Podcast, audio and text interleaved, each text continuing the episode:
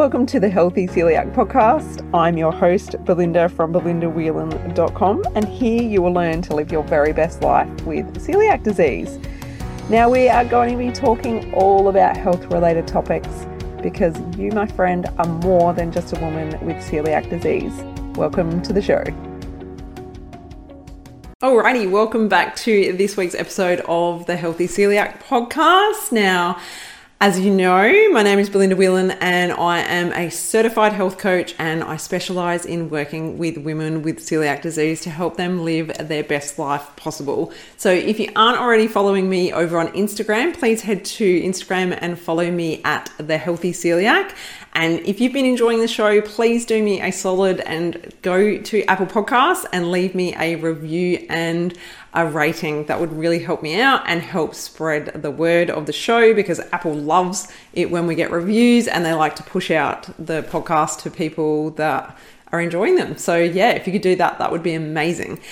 So, now onto the show. So, I wanted to talk with you today about mental health because it is Mental Health Awareness Month. It's also Celiac Disease Awareness Month. So, I'm going to combine those two together and talk with you today about mental health. Now, if you have gone back through and listened to my other episodes, one of my very early on episodes of the show, I talked about my story with postnatal depression and shared quite openly and raw about my journey and, and how that kind of came about. So if you haven't had a listen to that, go back and listen. Um, I've also got some other episodes that I recommend you listen to. So episode 27, 28, and 29 of the show kind of tie in with today's show. But what I wanted to talk about with you uh, to do with mental health is basically so that you keep on top of your mental health and so that you are, I guess, doing the best for you when it comes to your health, your lifestyle, because as you are probably very well aware by now, celiac disease does play its toll on us. It does add so many extra layers to our stress and our life and anxiety. So, if I guess we take care of our life in other areas, it can help us keep on track with our mental health. And for me, it's very it's very raw. It's very, I guess, it's one of those topics that's very close to home. Um, we recently lost a family friend to suicide. Um, it, it was a friend of my father's his his best mate. It was his son. So you know, it's horrible. It's it's something that people shouldn't have to go through. You know, he suffered from depression for many many years, and he'd sought help, and he obviously hadn't been able to get what he needed to prevent that from happening. So I guess by sharing this episode, I hope that I can help you if this is something that you're struggling with and maybe there's someone in your life that doesn't even have celiac disease that you can see that they're struggling with their mental health and you can support them. So, I won't go into too much about my story because you can go back and listen to that episode if you want to learn more about how I was diagnosed with postnatal depression and kind of how that affected me. But from everything that we know, there's so many things that can contribute to depression and your mental health. And that's what I want to share with you today because I want to help you be at a positive place in your life and and know that there's ways that you can look after your mental health. The first one is always always going to be food. For me, food is life. Food is such an important part of you and what makes you happy. And unfortunately, we have to eat gluten free. There's no ifs, buts, maybe. We have to eat gluten free 100% of the time. There's no a little bit of gluten here, a little bit of gluten there, I'll just have a cheat day. We have to eat gluten free all the time. But it's not just that simple. It's not just focusing on gluten free. We do need to look after our body and eat as well as possible. And that's eating as much real food as possible. That's eating the least amount of processed crap that we possibly can and focusing on the food that nourishes our body and the food that makes us thrive and feel alive. So, if that's something that you need support in, then I urge you to seek help with getting help with eating better and learning what works for your body. If you need help with meals, then go check out Meal Plans Made Easy. I'll pop a link to that below as well. But if you just need simple, easy recipes, I can help you with that. It's an absolute not an issue at all because this whole meal plans has got like a stupid amount of recipes in there. It's insane. So, yeah, go check that one out. But yeah, it's food, it's just everything to me.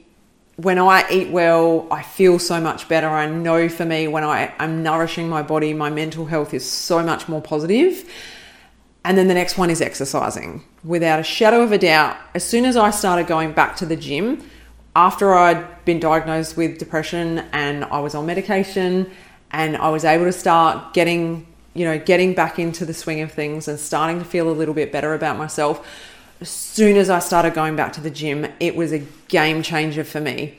It was releasing all of these amazing endorphins and, and making me feel so much better, not only on the inside, but on the outside. I could see that I was improving the way that I looked and felt that it just it it was a game changer. So if you're not exercising, that can be a huge part of your mental health. It can just make you feel so much better. And it's not about it's not about doing things that you don't enjoy. It's always about doing things that you do enjoy. And I work with my clients on this that if you're exercising and it's something that you don't want to do, you'll put it off. So you need to find things that you enjoy doing.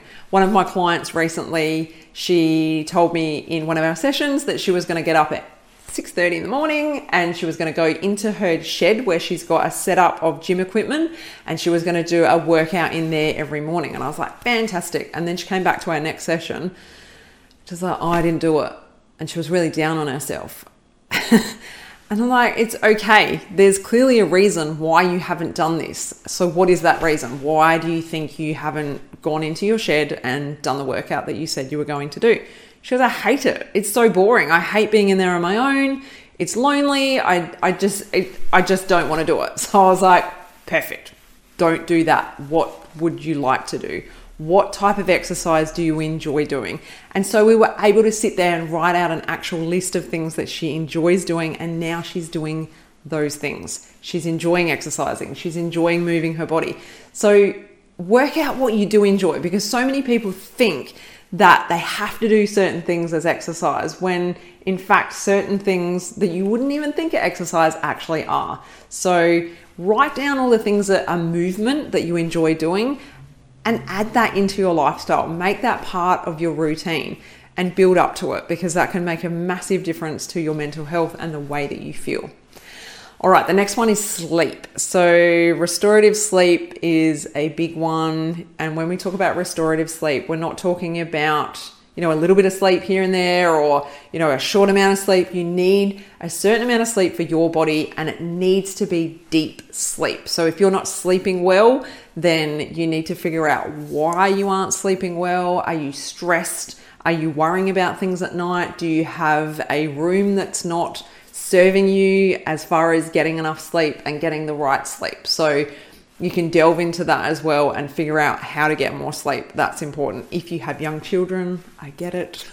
I'm still in the thick of it. I, swear every time I talk about this on one of my episodes, I'm like, oh yeah, I'm coming out the other side of this now. And my daughter's starting, to, oh my God, no. I'm still getting woken up at night. So, you know, I've got a four year old, a six year old, and a teenager. And it's either my four year old or my six year old waking me up every night. So I totally get it. I totally get the whole children ruining your sleep thing. It's, it's a stage. I know it comes to an end. But if, if it's not one of those reasons, then and it's something else, and you can make changes towards that, then please work on how you can do that.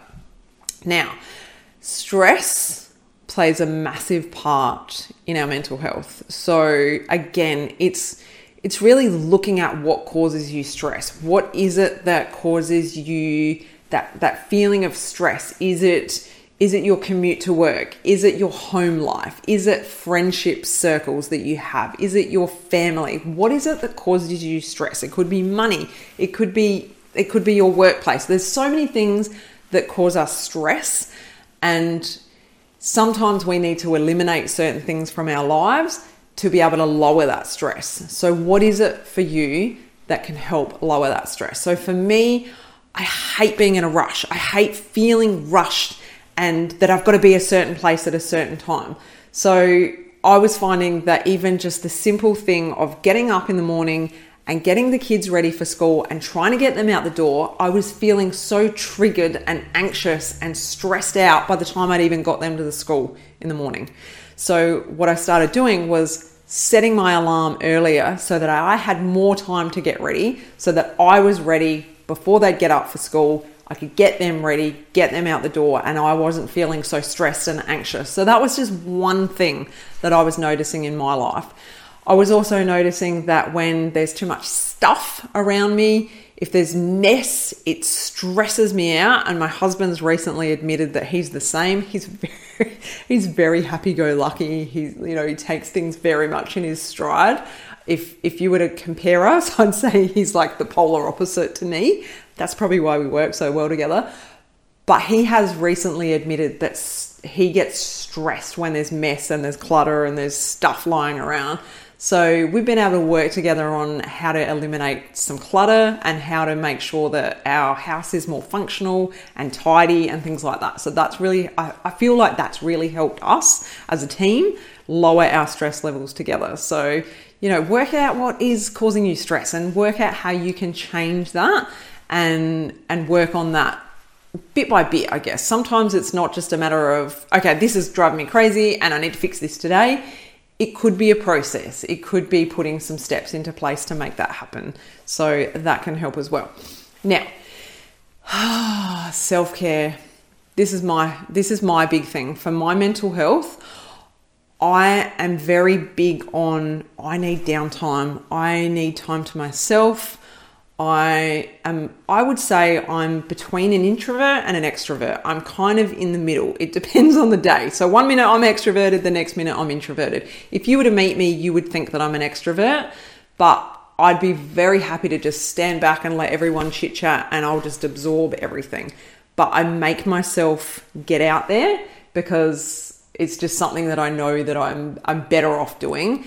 And the days that I do that, I do feel better. But sometimes if I put too much I guess if I have too much going on more more than anything, if I have too much happening, I feel very drained. So what I was getting at is if too much is happening, I feel drained and I need to refill my cup, if that makes sense. So I need to recharge my batteries and I do that by having some downtime and having self-care and very often, when my husband gets away from, uh, gets home from being away with work, rather, so he works away, he works in the mines. When he comes home, it's like, oh my God, I've got another person to kind of help me and support me. And when he's not here, it's like I am on, I, it's game time and I am on that whole time and there's no one else to do it. It's just me and the kids. And when he walks in the door, it's like, a weight off my shoulders. So usually that night is the night that I jump in the bath,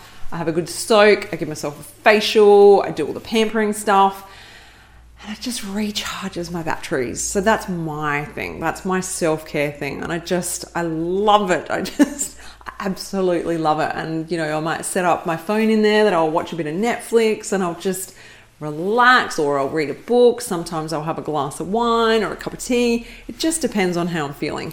But I find that that self care time is so, so important. And it's not much, it's easy to squeeze into my life.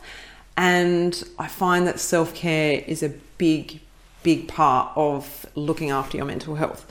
So, self care is in many forms. It depends on you as a person. You might be cringing at the idea of a bath and think, yuck. or you might be like, oh, it sounds like heaven. So depending on where you're at, what what floats your boat, I guess, then you know, you might like to start doing something similar. Or even like this sounds crazy, but my daughter, my youngest daughter, she loves coloring in. And every time she asks me to color in with her, I actually enjoy doing it because if you've ever sat down and done coloring in, you're concentrating so much on just coloring in that your brain just has time to rest. You are not thinking about the day to day. You're not thinking about all the other stuff, but it's actually quite rejuvenating. So that could be something you could try as well. I'm usually just doing it in kids colouring in books, but there are adult colouring in books. I know my best friend loves doing that. She absolutely loves colouring in. So it's not just for kids. That could be something that could help you as well. So something to try. But yeah, there's so many self care ideas. I've done an I've actually done an episode on self care as well. So that could be something you might want to go back and have a listen to as well. I'll link that below too. So yeah, check that episode out. Now, this is probably one of the hardest steps to take, and that's talking to people. It's sharing how you're feeling. And you might not have depression, but you might have, I guess, the onset of it. You might start to feel weighed down, or you might start to be feeling so bogged down with all the stuff that you've got to think about and process and do and focus on that sometimes it helps just to talk to someone and just to share what you're going through. You might talk, might like to talk to someone else that's got celiac disease so they understand what you're going through, or you might like to talk to someone that's a loved one, or you might like to talk to someone who's a complete stranger that is not going to judge you, they don't know you, they don't know anything about you, and you know, it could be a counselor, it could be a psychologist, it could be anyone, just someone to share what's going on and and kind of lift some of that mental load. But talking is very, very important. And I think if I'd shared some of the stuff that was going on for me, it might not have got that bad. It might it might have been able to be dealt with a little bit sooner, but it kind of just it just spiraled for me very quickly. Um, it, it, it sort of started and I talked myself out of it, and then things just got progressively worse. And I do blame sleep deprivation for sure. I definitely blame sleep deprivation. And I do blame the stress of my life as well. And yeah, there was just like a whole heap of stuff that just kind of compounded. So it's important to look at these areas and, and get on top of it before it happens. And now I know when when sort of the crappy stuff is, if for lack of a better word, the crappy stuff kind of creeps in, I deal with it straight away. I'll talk to my husband, I'll talk to my mum, I'll talk to my best friend, and they're able to help me overcome things and and help me see that you know that's not actually true. Or you know, I was having stupid self doubt last night with things with my husband over my business, and he is like my business coach. He's amazing, and he's just able to help me see that what I'm doing is helping people and make a difference because you know we all we all get in our heads and we all have self-doubt and he was just able to pull me back out and it was like a snap moment it's like Belinda stop being ridiculous like you know I get messages from people all the time telling me how much I'm helping them and I appreciate that so much so you know sometimes you just need a reminder from someone else on the outside to just just let you know that it's okay and you're doing well and you know, I appreciate that from my husband. So he is my number one supporter and I'm grateful for that. So look for someone in your life who can support you and be there for you and that you can bounce off of and share with. So, yeah, I hope that helps. I really hope that this episode is going to make a difference and like I said, go back and listen to my other episodes where I talk about these issues. And yeah, if you want to hear more about my story, I'll pop a link to that below as well. So yeah, I hope this episode has helped you and will help you in the near future. If any of these issues arise, you can get on top of it very quickly rather than letting it linger and go on too long. So thanks so much for checking out this episode, and I look forward to talking with you again very, very soon. Take care. Bye. If you enjoyed this episode, head to belindawhelan.com to get yourself a free copy of my exclusive ebook, 11 Mistakes People Make Going Gluten Free Living with Celiac Disease.